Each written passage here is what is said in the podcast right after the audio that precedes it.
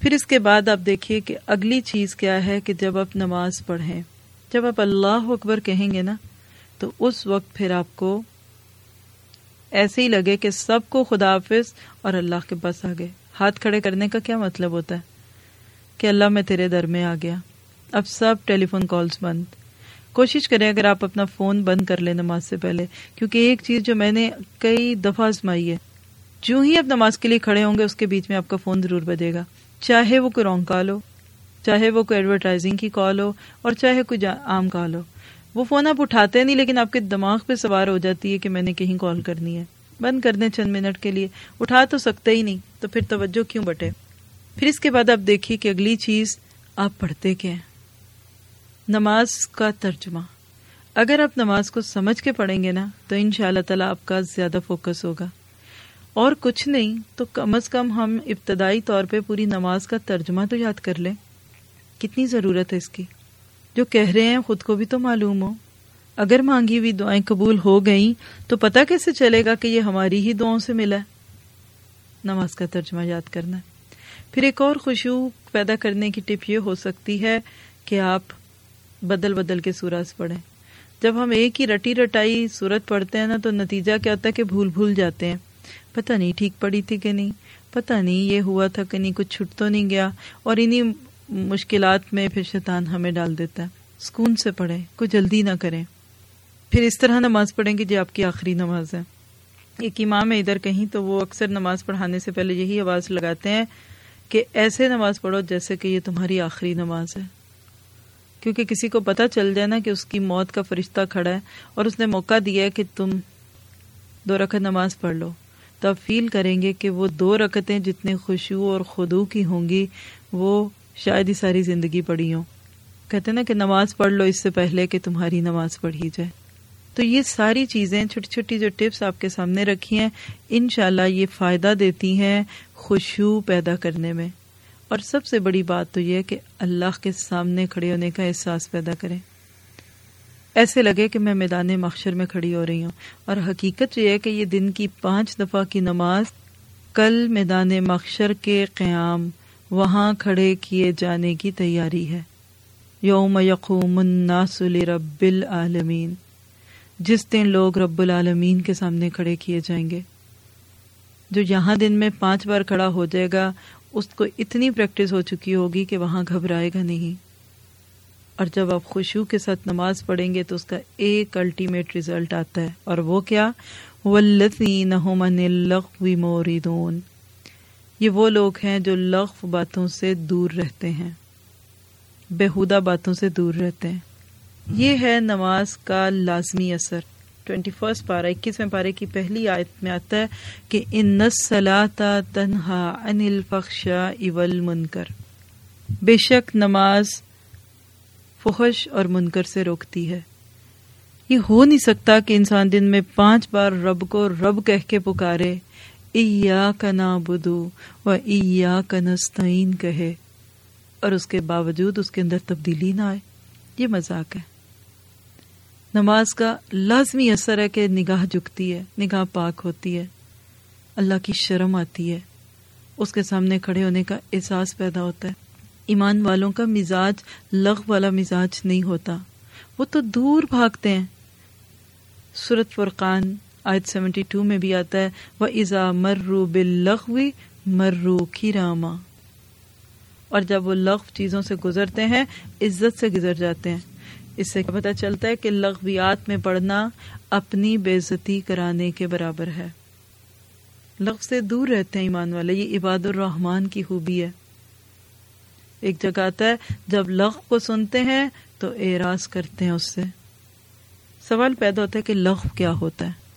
فضول اور بیکار مشغلے، کھیل، تماشے۔ ہر وہ کام اور ہر وہ بات جس کا کوئی فائدہ نہ ہو، نہ اس کے اندر دین دین کا فائدہ ہو اور نہ دنیا کا، بلکہ نقصان ہی ہو۔ اللہ تعالیٰ کہہ رہے ہیں کہ لفظ سے منہ پھیرتے ہیں۔ تصور میں آ رہا ہے، کوئی شخص گیا اور اس نے سامنے کوئی ایسی چیز دیکھی کہ جو نہیں دیکھنی تھی تو فوراً کیا ہوا؟ منہ پھر گیا۔ یہ اندر کے خوشبو کو ظاہر کرتا ہے۔ ایمان والے کی نگاہیں جھکی رہتی ہیں۔ سچا ایمان خوشو والی نمازوں سے جھلکتا ہے۔ اور خوشو والی نماز کا اثر لغویات سے، اعراض سے جھلکتا ہے۔ یہ نہیں ہو سکتا۔ کہ بندہ مسجد میں جا کے نمازی بن جائے اور مسجد سے باہر نکلتے ہی کسی اسٹور سے دو تین موویز پکڑ لے کہ آج ویکینڈ ہے۔ لٹرلی ایسا ہوا۔ مسجد کے بالکل ساتھ ہی کوئی مسلم گروسری اسٹور تھا اور انہوں نے کچھ ایسی کیسٹس بھی رکھی ہوئی تھی۔ تو نماز پہ بند نہیں کرتے تھے۔ کہا کہ آپ اس کو اس وقت تو بند کر دیا کریں، نماز کا وقت ہے۔ تو کہنے لگے کہ ہماری سارے دن سے زیادہ سیل اسی وقت ہوتی ہے کہ مسجد سے نمازی نکلتے ہیں۔ اور پھر ایک ایک دو دو تین تین ویڈیوز لے کے جاتے ہیں۔ اللہ اکبر۔ یہ مذاق ہے۔ ہر بندہ اپنے آپ کو پوچھے۔ جس بندے کو رب کے سامنے کھڑا ہونا ہے، وہ لغویات میں نہیں پڑے گا۔ اور اس کے آپ، لغو کے اوپر بات آگے جا کے بھی انشاءاللہ بہت ہوگی۔ یہاں ہینڈس لے لیجیے، ہر ایک اپنے آپ کو چیک کر لے۔ نگاہیں ٹک نہیں سکتی۔ چاہے وہ سامنے موجود کوئی عورت ہو یا مرد، وہ کسی اسکرین پہ ہو، وہ کمپیوٹر کی اسکرین پہ ہو، وہ کوئی پاپ اپ ہو، وہ کچھ بھی ہو، ایمان والا ٹھہرتا ہی نہیں ہے وہ۔ اس کو گھبراہٹ ہونے لگتی ہے۔ تفسیروں میں ایک ہی واقعہ آتا ہے حضرت عمر رضی اللہ تعالیٰ کے دور کا، کہ ایک لڑکا کسی لڑکی کے پیچھے تھا۔ اور ظاہری بات ہے کہ تقاضا کو جائز تو نہیں ہو سکتا۔ لڑکی سمجھدار تھی، کہنے لگی کہ تم میری ایک شرط مانو، پھر میں تمہاری بات مانوں گی۔ اور وہ کیا ہے کہ تم آٹھ دن غالباً کہیں تین دن آتا ہے دو تین جگہ سے میں نے یہ واقعہ سنا ہوا ہے۔ تو ایک جگہ دو تین یا ایک ہفتہ کچھ یا چالیس دن کا بھی کچھ نے کہا کہ تم اتنے دن حضرت عمر رضی اللہ تعالیٰ عنہ کے پیچھے جماعت سے نماز پڑھ لو۔ بس اس کے بعد تم جو کہو گے میں کر لوں گی۔ کہا، ٹھیک ہے، کیا مشکل ہے؟ آٹھ دن کی بات ہے۔ بس ہر آنے والا دن اس لڑکے کا، اس لڑکی کی گلیوں کے چکر کم کرتا گیا۔ اگر دس تھے تو آٹھ آٹھ تھے تو چار، اور چند دن کے بعد وہ لڑکا غائب۔ کئی سال کے بعد یا کچھ عرصے کے بعد وہ کہیں ملا ہولیا بدلا ہوا، نگاہیں جھکی ہوئی۔ کہا، تم وہی ہو جو حضرت عمر کے پیچھے نمازیں پڑھنے گئے تھے؟ کہا ہاں وہی ہوں۔ کہا، پھر کیا ہوا؟ کہنے لگا، زیادہ بات نہیں کرو۔ اسلام اس چیز کو پسند نہیں کرتا کہ ایک عورت اور ایک مرد تنہائی میں بات کریں۔ کہا، یہ تبدیلی کیسے آئی؟ کہا، وہ عمر کے پیچھے پڑی ہوئی نمازوں نے دل کی حالت بدل دی۔ کہنے والا بھی اور سننے والے بھی اپنے دلوں کا جائزہ لے سکتے ہیں۔ اللہ اکبر۔ پہلے تو باہر جانا پڑتا تھا، اب تو لغو ہمارے گھروں میں۔ کتنا ظلم ہے۔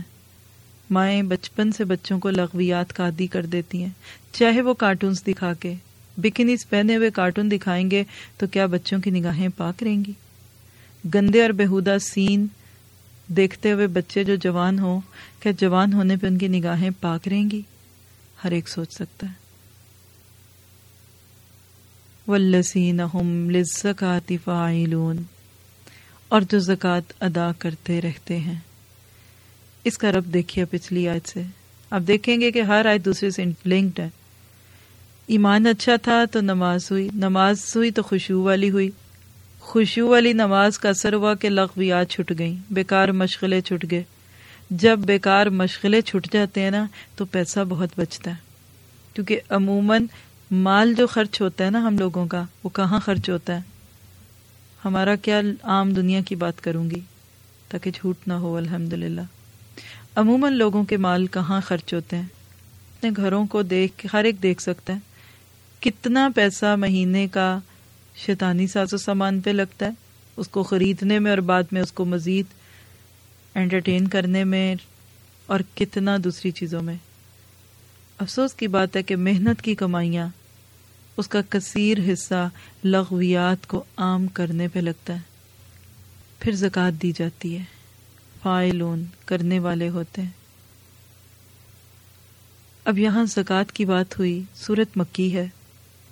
تو سوال پیدا ہوتا ہے کہ یہاں زکوٰۃ سے پھر کیا زکوٰۃ کی بات ہے؟ کیونکہ زکوٰۃ مدینہ میں آ کے فرض ہوئی تھی، اس کے دو معنی ہیں۔ اور لفظ فائلون بھی بتاتا ہے۔ ہم اس کو دیکھیں گے۔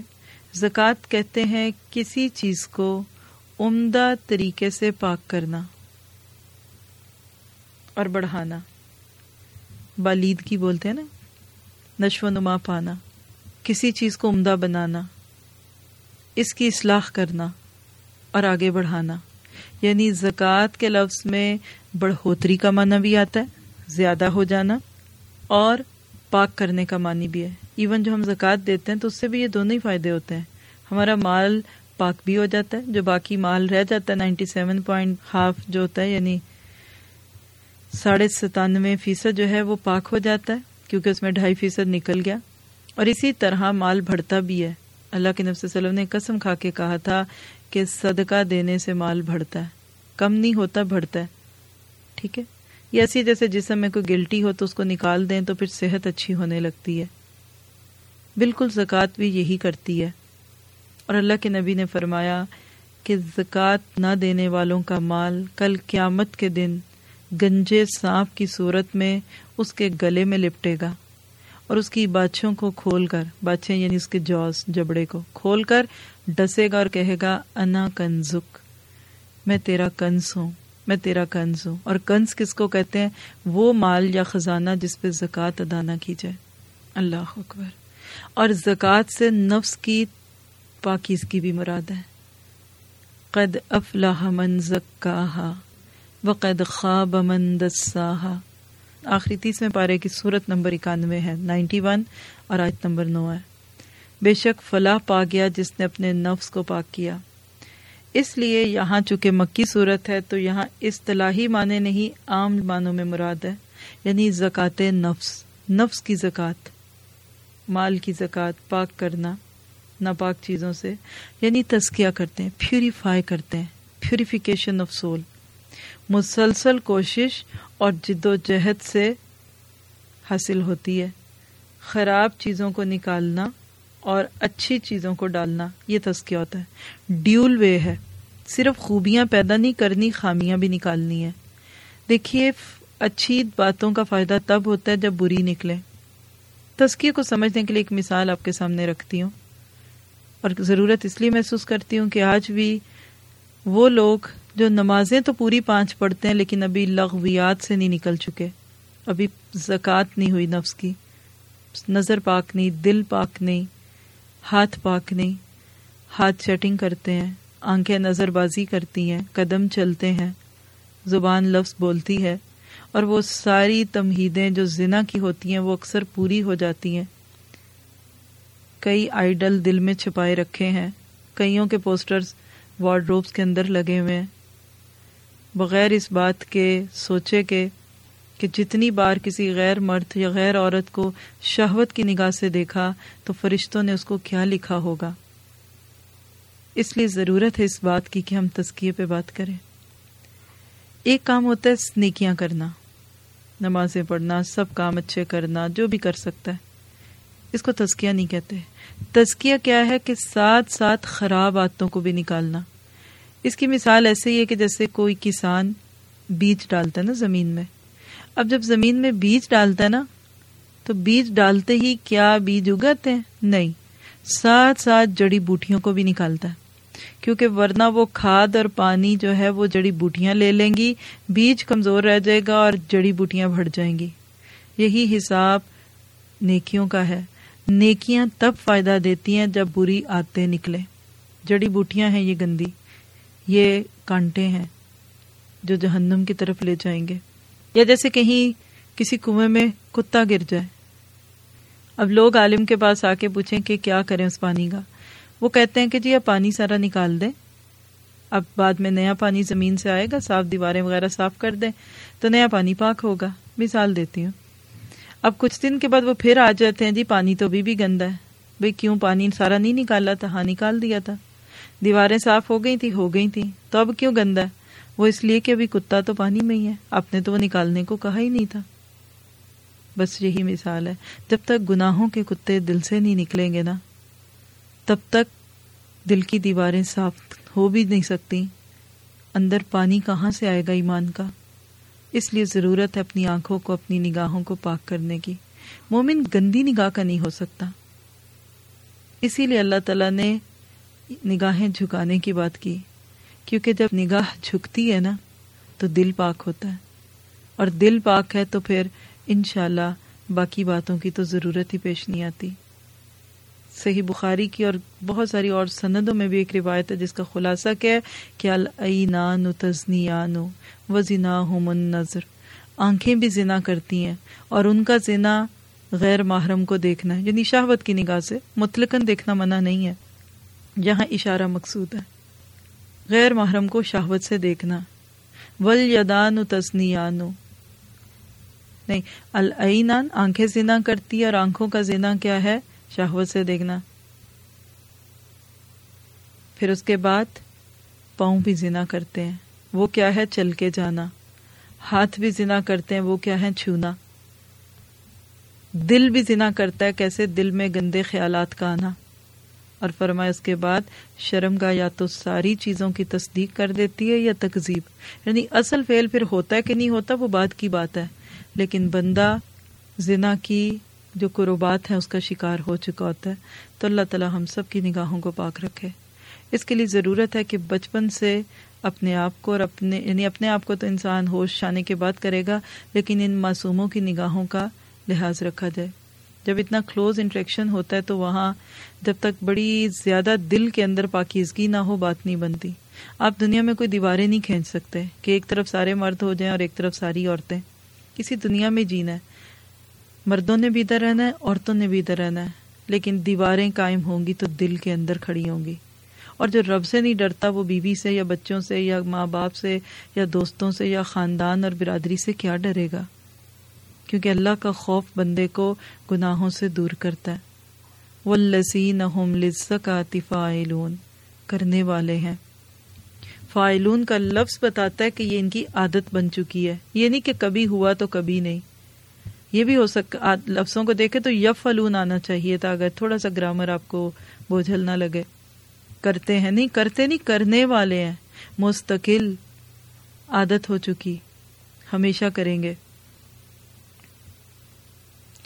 اور اگر اس سے صحیح زکوٰۃ کا معنی بھی لیا جائے تو پھر اس سے مراد نفل صدقات ہیں اور وہ تو ہر دور میں ہی تھے۔ اور نصاب وغیرہ جو تھا وہ مدینہ میں آنے کے بعد مقرر ہوا تھا۔ ولسینہم لفروجہم حافظون۔ اور جو اپنی شرم گاہوں کی حفاظت کرتے ہیں۔ یا اس سے اگلا مرحلہ۔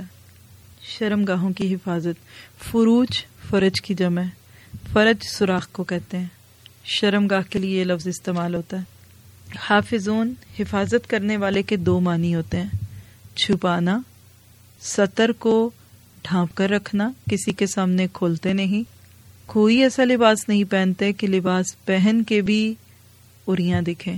اور اس کی دو ہی شرائط ہیں ہم پیچھے صورت اللہ راف میں دیکھ چکے۔ دو طریقوں سے جسم کے فگر دکھتے ہیں۔ شفاف نہ ہو اور وہ صاف نہ ہو۔ شفاف کہتے ہیں سی تھرو کو اتنا پتلا نہ ہو کہ جسم کے اندر اندر سے جسم جھلکے۔ اور اتنا تنگ نہ ہو وہ صاف وصف بیان کرنے والا۔ اتنا ٹائٹ نہ ہو کہ جسم کا ایک ایک انگ دکھے۔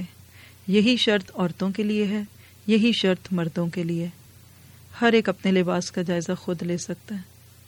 اور ایسے لباس پہننا تو دور کی بات ہے، اس میں نماز قبول ہوگی کیسے؟ اور اگر نماز پڑھی جائے ایسے کپڑوں میں تو خوشبو آئے گا کہاں سے؟ اگر وسو سے آتے ہیں یا نماز صحیح ادا نہیں ہوتی تو اس کو بھی دیکھا جا سکتا ہے کہ کیا لباس تنگ یا اریاں تو نہیں؟ گویا کہ اپنی شرم گاہوں کی حفاظت کرتے ہیں۔ گویا کہ یہاں آپ شرم گاہوں کے تزکیے کی بات ہے۔ دیکھیے لغو سے اب بات آگے بڑھ گئی نا۔ چھوٹی چھوٹی لغویات زندگی میں آتی ہیں تو پھر شیطان دوسری چیزوں کو بھی آسان کر دیتا ہے۔ اور تزکیہ کس کس سے کرنا ہے؟ شرک سے بچنا ہے بدت سے بچنا ہے، بدگمانیوں سے بچنا ہے، غیبتوں سے بچنا ہے، ہر گناہ سے بچنا ہے۔ انسان جتنا اپنے آپ کو گناہوں سے بچائے گا نا، اتنا ہی پاک صاف ہوگا۔ اس کا تزکیہ دکھتا ہے۔ دل پاک، آنکھیں پاک، اس کو اپنا گھر کافی ہو جاتا ہے۔ وہ حرام کی طرف سوچتا بھی نہیں۔ ورنہ یاد رکھیے، یہ تو بس ایک بند ہے۔ ٹوٹ گیا تو پھر اس کی کوئی حد نہیں۔ خواہش اور لسٹ کی کوئی حد نہیں ہوتی۔ بس ایک چین چلتی ہے اور پھر انسان ایک سے دوسرا، دوسرے سے تیسرا اور پھر ہر گناہ کرتا جاتا ہے اپنا حق سمجھتے ہوئے۔ صورت اعلیٰ آیت فورٹین میں آتا ہے قدف من تزکا۔ بے شک فلاں پا گیا جس نے اپنا تزکیہ کیا۔ سورج شمس آیت نائن اور ٹین میں آتا ہے، قد افلح من زکاہا وقد خواب من دساہا بے شک فلاں پا گیا جس نے اپنے آپ کو پاک کیا یعنی نفس کو، اور برباد ہو گیا جس نے اس کو دبا دیا، دساہا۔ سورت نور میں بھی آپ پڑھیں گے، کئی بار یہ جملہ آئے گا، فلول فضل اللہ علیکم اگر تم پر اللہ کا فضل نہ ہوتا، تو ایک جگہ آتا ہے کہ ماں زکا، کوئی پاک ہی نہ ہوتا تم میں سے۔ سورت نسائد فورٹی نائن میں بھی اسی کا ذکر ہے کہ فلا تزکو انفسکم۔ اپنے آپ کو پاک نہ سمجھو۔ اس کا تذکیہ دعویٰ نہ کرو۔ اب دیکھیے کہ ظاہری پہ ہم کتنے کانشیس ہوتے ہیں۔ فیٹ تو نہیں بڑھ گئی کولیسٹرول تو نہیں بڑھ گیا۔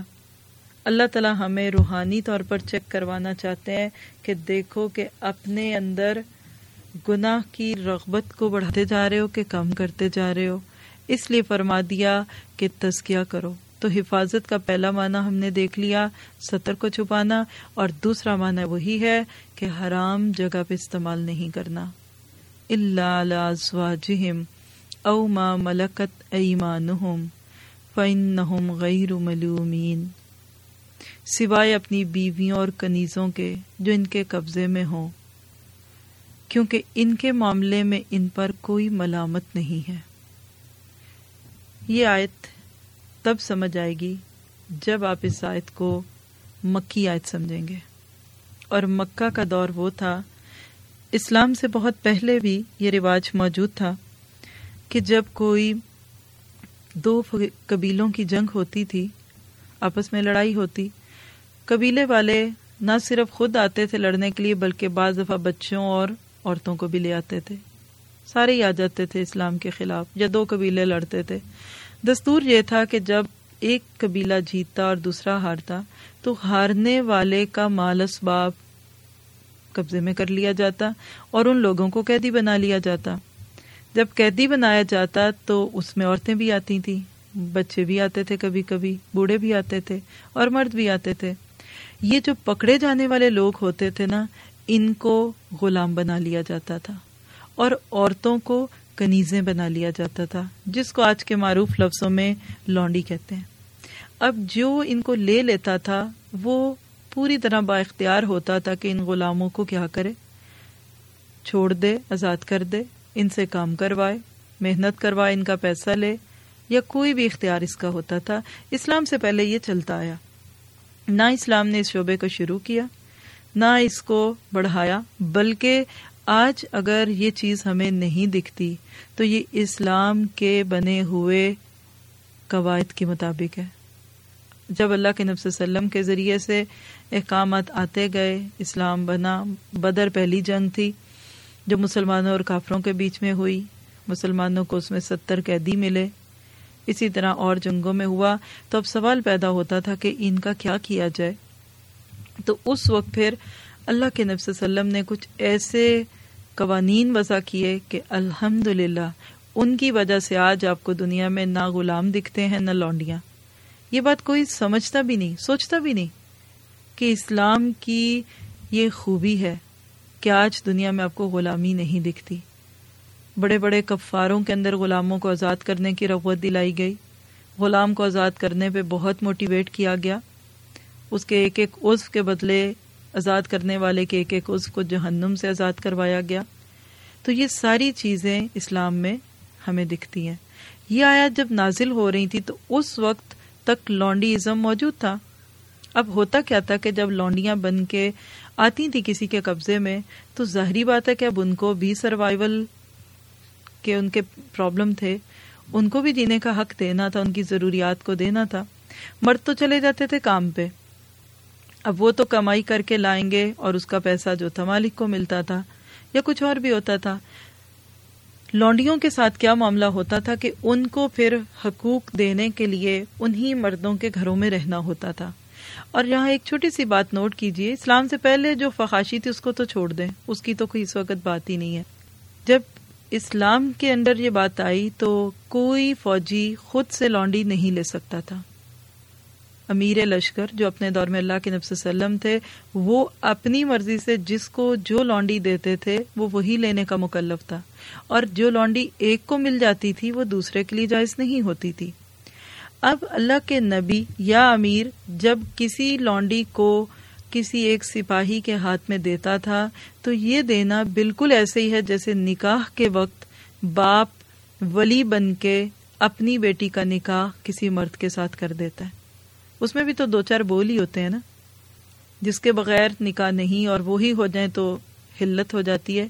اسی طرح پھر لونڈی اس مرد کے لیے حلال ہوتی تھی۔ چاہے تو وہ اسے استواجی تعلقات قائم کرے، کیونکہ امیر لشکر نے اس کو وہ ایک باپ ہونے کے ناطے دے دی۔ چاہے تو اس کو آزاد کرے۔ کوئی ضروری نہیں ہوتا تھا کہ ہر لونڈی کے ساتھ تعلق رکھا جائے۔ اور کوئی رکھ لیتا تھا تو یہ اصل میں ان عورتوں کے جسمانی حقوق کو ادا کرنا تھا۔ کیسے رکھا جائے ان کو گھر میں۔ اگر اس کو شادی کرنے دیا جائے تو نہیں کر سکتے کیونکہ اکثر کفر پہ ہوتی تھیں۔ دوسری بات ہے کہ اگر شادی کر کے برابر کے حقوق دیے جاتے تو وہ اپنی پہلی مسلمان بیوی پہ ظلم ہوتا۔ تیسری بات ہی کہ نہیں، ان کو کچھ ماں بہن بنا لیا جاتا اور بس ان سے خدمت ہی لی جاتی۔ تو پھر سوال تھا کہ پھر ان عورتوں کے جذبات کا کیا ہوگا؟ تو لہٰذا یہاں تفصیلات کی کوئی ضرورت نہیں، اس لیے کہ الحمد للہ آج سے کوئی مسئلہ ہی نہیں ہے۔ ہم ان آیتوں کی حد تک یہ دیکھ لیں کہ جب یہ آیتیں نازل ہو رہی تھی اس وقت یہ بات تھی کہ اگر کوئی اپنی بیوی یا اپنی لانڈی کے ساتھ تعلق رکھتا ہے، وہ تو ٹھیک ہے۔ اس کے علاوہ فمن ابتغا ورا ازالکا فلاحم العدون جو اس کے سوا کوئی راستہ ڈھونڈے گا وہ زیادتی کرنے والا ہے۔ اس بات کو کہنے سے پہلے آخری جملے اس ٹاپک پہ بول دوں کہ اس سے مراد لے کر کوئی یہ نہیں کہہ سکتا کہ گھروں کے اندر کام کرنے والی عورتیں جائز تھیں یا ہیں، یا کوئی اسی طرح کے گندے نام بھی نہیں لینے کو دل چاہتا کہ کوئی عورت جو آپ کے ساتھ کام کرتی ہے، چاہے وہ کسی کی سیکٹری ہے یا کوئی اور، اب اس کے ساتھ بھی راہ و رسم بڑھانے کی اجازت مل گئی۔ اگر کوئی ایسی بات کرے گا تو یہ اس کے ذہن کی تعویل ہو گئی اور اللہ کے کلام کو اپنی خواہش کے مطابق بدلنا ہوگا۔ آج کے دور میں اگر آپ عام حالات میں اور جہاں تک ہماری بات پہنچ رہی ہے، ہمارے کلچر میں اس آیت سے مراد صرف بیوی ہی ہے۔ فمن ابتغا ورا ازال کا فلا العدون جو اس کے سوا کچھ چاہے گا، تو ایسے ہی لوگ ہیں جو حد سے بڑھنے والے، زیادتی کرنے والے۔ اس سے کیا مراد؟ اس سے مراد کیا ہے؟ دو باتیں۔ یعنی ان عورتوں کے سوا کسی اور سے کوئی اگر ایسا تعلق رکھتا ہے، تو وہ زیادتی کرنے لے اور آدون لفظ کے اندر ہی وہ لفظ ہے جس کو ادوف کہتے ہیں اور ادوف دشمن کو کہتے ہیں۔ گویا کہ اپنی بیوی کے علاوہ کسی اور عورت کے لیے اگر کوئی انسان ایسی بات کہتا، کرتا یا سوچتا ہے، تو وہ دشمن ہے۔ کس کا دشمن ہے؟ اب انسان خود ہی سوچ سکتا ہے۔ حدوں سے بڑھتا ہے نا، تو انسان اللہ کے مقابلے پہ بھی آ جاتا ہے، اللہ کے دین سے دشمنی کرتا ہے اور اپنے نف سے بھی دشمنی کرتا ہے۔ اور اس سے ایک اور طریقہ، ایک اور بات بھی مراد ہے، اور وہ کیا؟ کہ بیوی سے ہی تعلق میں شریعت کی حدود سے نکلنا۔ یہ بھی اس سے مراد ہے۔ اللہ تعالیٰ نے جو طریقہ رکھا، جو جگہ رکھی، جو اللہ تعالیٰ کی طرف سے احکامات تھے، اسی کے اندر رکھنا۔ بیوی کو ایک آبجیکٹ سمجھ کے انسان اور جانور کا فرق مٹا دینا، وہ بھی اسی میں آتا ہے۔ قوم عملے لوتھ بھی اس میں آتا ہے۔ ہومو سیکشولیٹی لیسبینس ہونا بھی اسی میں آتا ہے کہ کوئی عورت عورت کے ساتھ ایسا معاملہ رکھے، بیوی کے ساتھ خاص مخصوص دنوں میں تعلق قائم کرنا وہ بھی اسی میں آتا ہے۔ اسی طرح مفسرین کہتے ہیں کہ ناجائز دوستیاں وہ بھی اسی میں ہے حرام طریقے اختیار کرنا بھی اسی میں ہے۔